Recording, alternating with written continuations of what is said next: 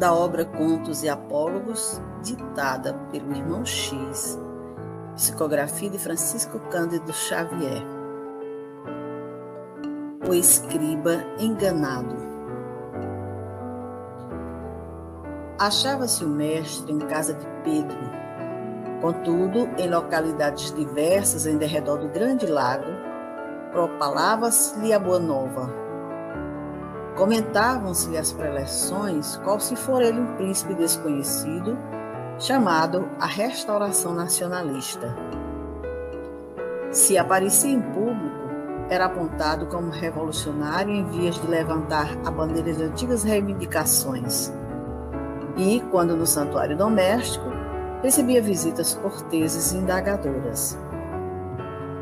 Não surgiam, no entanto, tão somente os que vinham consultá-lo acerca de princípios libertários, mas também os que, inflados de superioridade, vinham discutir os problemas da fé. Foi assim que o escriba Datan se acercou familiarmente dele, sobraçando rolos volumosos e guardando ares de mistério na palavra sigilosa e malevolente fez solene preliminar, explicando os motivos de sua vinda.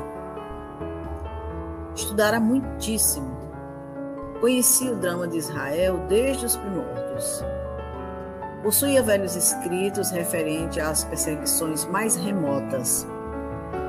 Arquivara cuidadoso preciosas traduções ocultas que relatavam os sofrimentos da raça na Assíria e no Egito encontrava-se em ligação com vários remanescentes de sacerdotes hebreus de outros séculos, perspicaz sobre o passado de Moisés e Arão na pátria dos faraós e recolhera conhecimentos novos com respeito à terra da promissão. Em virtude da inteligência inata com que sabia tratar os problemas do revelacionismo, declarava-se disposto a colaborar no restabelecimento da verdade pretendia contribuir não só com o verbo inflamado, mas também com a bolsa, no banimento sumário de todos os exploradores do templo. Depois de pormenorizar a exposição que o senhor viu em silêncio, aduziu o escriba entusiasta. Mestre, não será indiscutível a necessidade de reforma da fé? Sim, confirmou Jesus sem comentários. Tatã, extremamente loquaz, prosseguiu. Venho trazer-te, pois, a minha solidariedade sem condições. Dói-me contemplar a casa divina ocupada por ladrões e cambistas sem consciência.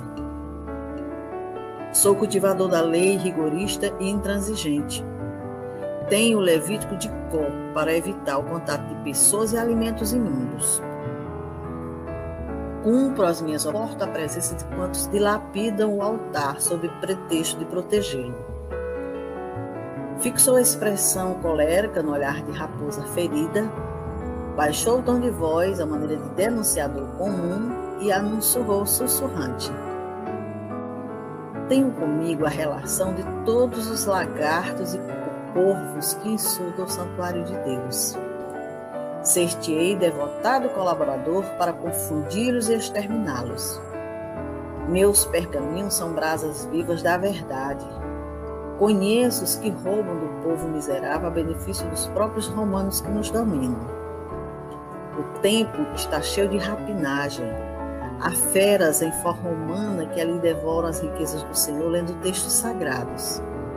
São criaturas melosas e escarninhas, untuosas e traidoras.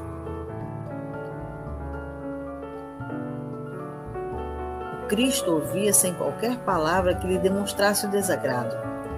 E ébrio de maledicência, o visitante desdobrou um dos rolos, fixou alguns apontamentos e acrescentou: Vejamos pequena galeria de criminosos que de imediato precisamos conter.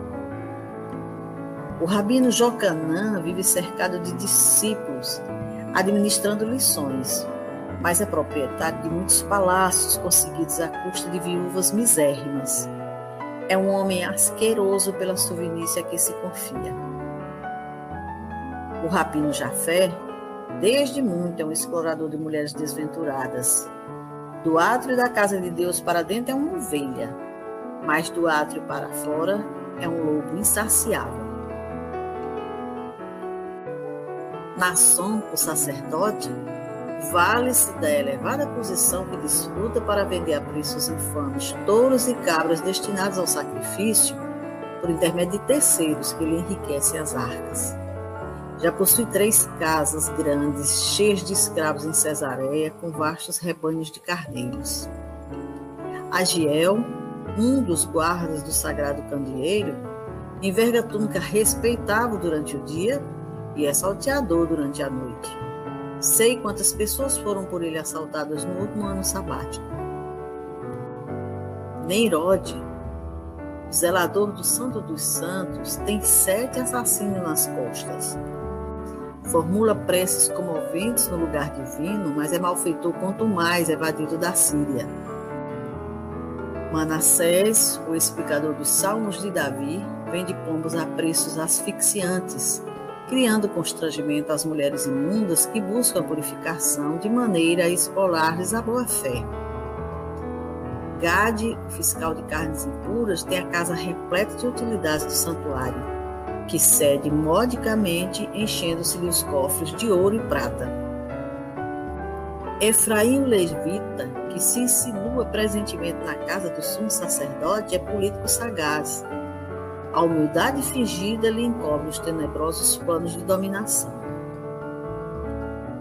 Reparando, porém, que Jesus se mantinha mudo, o interlocutor interrompeu-se, fixou com desapontamento e concluiu: Senhor, aceita-me no ministério, estou pronto. Informaram-me que te dispões a fundar um novo reino e uma nova ordem Auxiliar-te-ei a massacrar os impostores. Renovaremos a crença de nosso povo. Mas Jesus, sorrindo agora, compassivo e triste, retrucou muito calmo. Tatã, equivocas-te naturalmente como acontece a muitos outros. A boa nova é de salvação. Não procuro delatores nem carrascos, sempre valiosos nos tribunais. Estamos buscando simplesmente homens e mulheres que desejam amar o próximo e ajudá-lo em nome de nosso Pai, a fim de que nos façamos melhores uns para com os outros. O mestre sereno e persuasivo ia continuar. Mas o escriba eloquente, tão profundo no conhecimento das vidas alheias, enrolou os pergaminhos apressado, franziu os lábios amarelos de cólera inútil e atravessou as